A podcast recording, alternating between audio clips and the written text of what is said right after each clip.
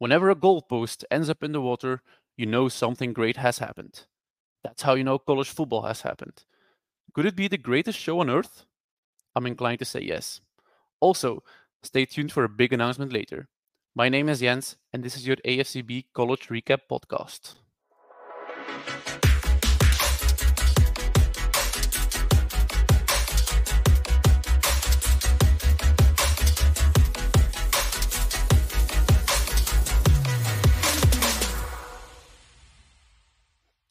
Hello, everybody. Welcome to another AFCB College Recap podcast. My name is Jens, joined today again by Alexis.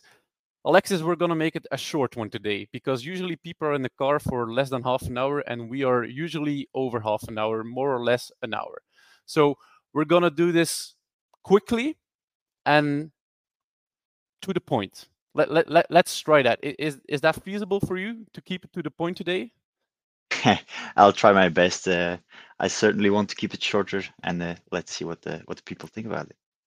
Mm, well, I'm uh, I'm curious to see the feedback after this. All right, then let's kick it off. Um, we've actually had a pretty great weekend last weekend. Um, so many touchdowns we've seen, upsets, probably drama, twists. So much has happened, and I think most has happened at Washington USC. I mean, this this game had it all except for defense. Hmm. Yeah, indeed. Uh, it was actually a showdown be- between uh, the two Heisman candidates from a few weeks ago. They were the top two. Uh, that's a bit less right now, but still, they they bowled out. They were very accurate. Penix was very accurate. Uh, Caleb Williams was very accurate, but I thought he just made some mistakes with trying some hero plays, and that yeah, didn't work in, in USC's favor. But the big hero of, of the night in uh, Washington is, of course, Dillon Johnson, who rushed for 256 yards and four touchdowns. That's crazy for a running for any player, actually, not not only for a running back, but it's especially crazy for a running back, knowing that they get all those hits. Um, so yeah, quite a, a nice game. Felt a bit a bit like a, ping pong game because in the first half we had nine touchdowns. Uh, so yeah, it was a nice game to watch. Yeah, indeed. I actually tweeted about it during the game. It was like a ping pong match. You had Washington scores, USC scores, Washington scores, USC scores, and then Washington actually had one up. They scored again, and then game was actually mostly done for. Uh, what I remember about this game is that the over was already done almost by halftime. It was set at 75 or something like that. And I think USC mm. fans, although they lost this game and they are essentially out of the playoffs, they're pretty glad to see that Alex Grinch, the defensive coordinator, is out because this defense sucked balls. I mean, they had a, an average of 44 conceded in the last six games. 44. Yeah, it's crazy. But let's not forget Washington's defense is not that good at all either because they um, they got 42 points against them against USC. So that's a, a worry to look for in the coming few weeks. Yeah. Uh, excited to see that the Washington offense is back on track because they were, yeah, pretty bad the last three weeks after the Oregon game. It's good to see, good to see that they have found their track back on offense. Um, so let's see what they actually can do. They are still out of the AP poll or out of the C- uh, CFP uh, top four. They will have to put up some defensive performances to make the playoffs. But we already know that one of the Big Ten teams will will lose. Um, so if they keep this up and win win out, they are probably in the, in the CFP playoffs. Another team that's still in the running for the CFP playoffs is Texas. They won pretty closely against Kansas State. Which college game day was over there. Um, in the beginning, you had the feeling that Texas was run, running away with this. They were up 17, I think, and then, I mean, we were watching together. You you you threw the remote at the TV for a few a few times. Luckily, you have like five remotes with you. Kansas State came back and it went to overtime, and it was pretty close. Yeah, indeed, it was pretty close, and uh, it was a surprise actually because we didn't think Kansas State would be in the game for that long, especially after that first half and the Texas lead. Um, but Maalik Murphy started doing really bad. He started out good; it was fine. We even talked to each other. We we, said to each other he was good, and then he just yeah, I don't know what happened, but 19 for 37, that was very bad. Um, and then Will Howard started to come into the game with his four touchdowns, and he got them to overtime actually. So yeah, it was a QB battle here between a QB that's the backup, of course, um, against Will Howard. And I'm just wondering how long Maalik Murphy is going to be the starter. Yeah, there was actually talk that Arch, Arch Manning would sub in during the game, but Maalik Murphy stayed in. Maybe we get to see him next week because Quinn Ewers is still out, I think. Mm-hmm. Um, mm-hmm. I don't have the schedule of Texas uh, right in front of me. But I mean, the next few weeks are probably pretty important. I they played TCU or Texas Tech, one of the Texas teams, so it's a pretty important matchup. Dallas football or Texas football is also always pretty intense, um, as is the Big 12 because remaining in the Big 12, we had Oklahoma, Oklahoma State as well this weekend. Um, I mean, that's the game I was talking about in the beginning with the goalpost ending up in the water.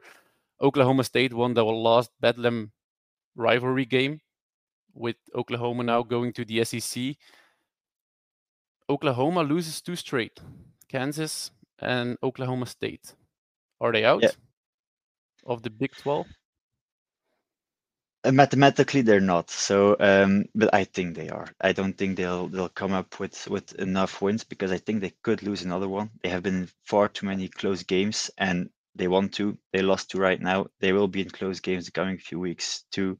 So I don't think Oklahoma makes it. Uh, but they actually didn't play that bad in this game. They had a, a lot of a lot of yardage. Um, it's just too many fumbles, too many turnovers, which gave the chance to the Oklahoma State offense and especially Ollie Gordon, who then finished this game. Yeah, I think Ollie Gordon is moving up in the rankings as a Heisman candidate. I think he's the second non QB in the Heisman rankings right now. He put up more than 100 yards again, two touchdowns. I mean, th- this guy's been phenomenal the last five, six games.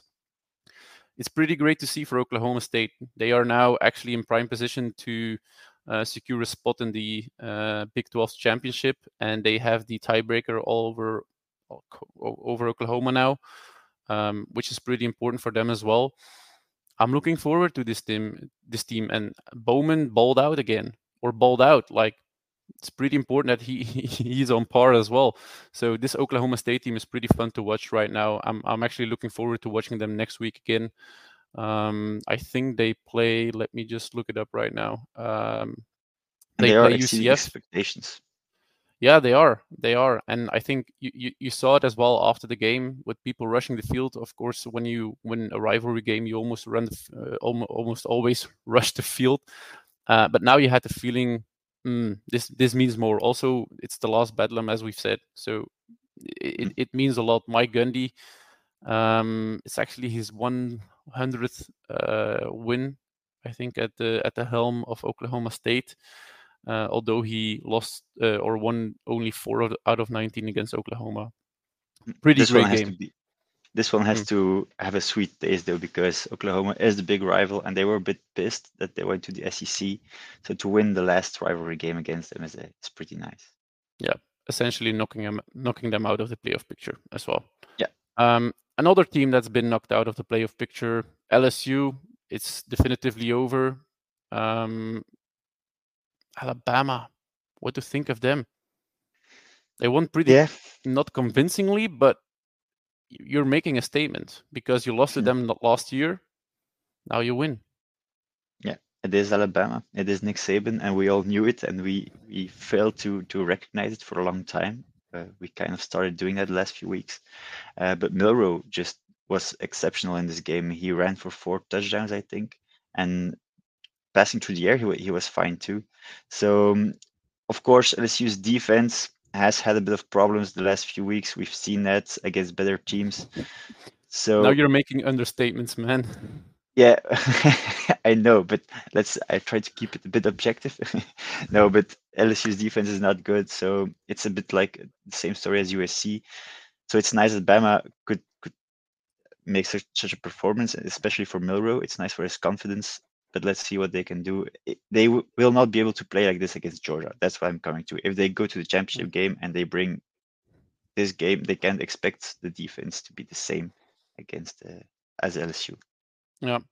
It was a pity to see, however, that Jayden Daniels was knocked out of the game in the beginning of the fourth quarter. He was actually playing phenomenal. Um, he was their leading rusher even uh, when he was out with an injury, with a concussion, actually. Um, he ended the game with more than 160 rushing yards and a touchdown. I mean, he played phenomenal. He played like a Heisman candidate. Um, he was knocked out on a Dallas Turner roughing the passer penalty. Um, most of the people um, thought it was targeting. I didn't really think so, but I mean, it, it, it's up in the air. People uh, love to think that Alabama is favored by the referees. Um, but but anyway, and, I mean, I didn't think so either. Actually, I don't think it was it was targeting. But it's it's actually crazy to see because Alabama, I don't know what what they do, but at halftime the defense comes out totally different because in the first half they they they incur a lot of points against Texas A&M, mm. Tennessee, uh, even LSU, and then in the second half they make adjustments and they give up three to seven points maximum. So that's actually crazy to see. Yeah, Alabama's back. I mean, we've said it a few weeks ago. Now this this win is a statement um, to to to support that uh, argument. I think they have a decent chance against Georgia. Not to say that they're going to be a favorite, but Georgia last weekend, it's not like they struggled, but they were down again at halftime, and they they they they had to count on Brady Cook not being too great in the fourth quarter and actually throwing the game in Georgia's favor with an interception. Um, it is still important to note, however, that Georgia is down Brock Bowers, the the, the most important target uh, for for Carson Beck who was playing actually pretty well the last few weeks. He's now played well again. It's not like this Georgia team was bad, but I mean, Missouri could have won it.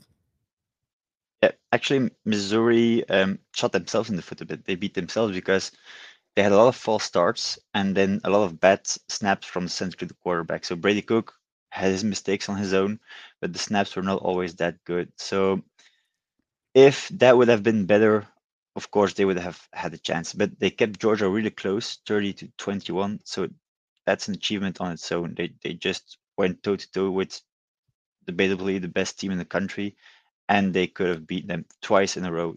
Last year they could have too. This year they mm. they did it again. So that's for as a missouri missouri fan you should be you should be happy about this performance.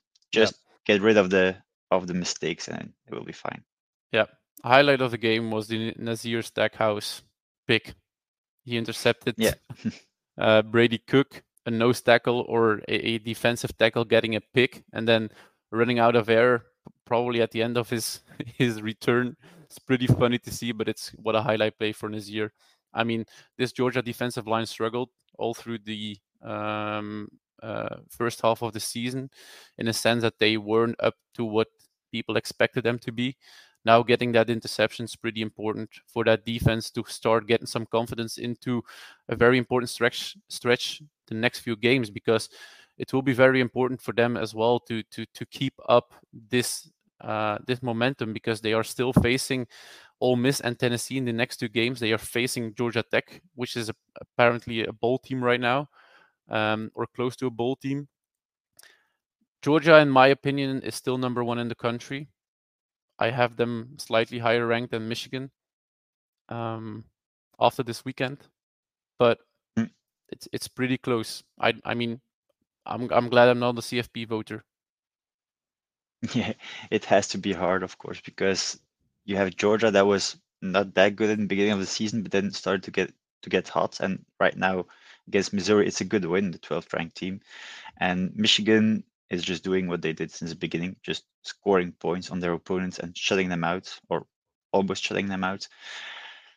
So we're just waiting on the first field test for them. We already we all know that. So yeah, interesting few weeks because Ohio State's kind of struggled against Rutgers. They won, of course. We know that they won. They're still first in the in the rank. They probably will still be first in the rankings, but they did struggle against Rutgers. It is at Rutgers, I know, but it's luckily for them that they have Marvin Harrison Jr. because otherwise they, they maybe would have lost this game. Yeah, yeah, indeed, and and as well looking at Florida State, they had their issues against against Pitt as well. Not a, it was it was a okay win, not too mm-hmm. resounding mm-hmm. like Michigan does. Um, so I mean, the top four is still up in the air, which is a pretty great situation if you if you come to think of it. Because when's the last time we've had this longer debate about the top four and even the top six because you still have six, seven, eight teams having a very decent shot at the playoffs. Yeah, let's keep it at eight at the moment because Alabama and Texas are still in two. Oregon just blasted the doors of, of Cal with Nix having a very nice performance. Washington mm-hmm. won and put up 52 points. Um, of course, Texas, we talked about that. But Ole Miss, uh, they still have one lo- only a one loss. The, the game against Georgia is coming up. They had a close win against Texas A&M, I know, but if they keep it close to Georgia, okay, no, if they keep it close and they lose, they're out. But if they have an upset against Georgia, watch out for Ole Miss. I don't think they're a playoff team. I don't, but they still are in the race. Yeah. What a weekend! And next weekend, we have Penn State being able to. I'm not gonna say decide what's gonna happen in the Big Ten, but mm. have a pretty great chance at upsetting one of the favorites. Yeah, and then what we talked about before the season, uh, that Michigan, Penn State, and Ohio State one one against each other could come true, but let's see because we saw Penn State against Ohio State. That offense did not look good. They did against Maryland, but they did not in the real test. So against Michigan's defense, uh, it will be hard too. So let's see what they can do. All right, I think we have almost wrapped it up. Um, I think we have still have one small announcement to make because uh, later this week it will be, I think, Wednesday evening. Um, a new episode will drop, a unique episode of the college football podcast at the AFCB. Uh, we have interviewed one of the premier football analysts, college football analysts in America. Um, we had a chance to sit down with him for about three quarters an hour. Um, that episode will drop later uh, later this week. We'll announce who it was in probably either tomorrow or Wednesday morning. Um, so keep looking out for that one. It's a pretty great episode, if I have to say so myself. It's it's not patting myself on the shoulder, but it was a pretty fun episode to record. Uh, we've had fun with him. He'll probably maybe be back on the podcast later. We'll see. We'll see. Um, thank you anyway for joining this CFB recap podcast. Thank you, Alexis, for keeping this to the point. I think we've managed quite well today.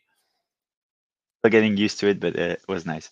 Yeah, all right. Um, thank you, everybody, for listening. Have a safe car trip. If you're sitting down in the gym, it's probably best to sit up again and start exercising because don't need any excuses sitting down in the gym. You're there for a purpose.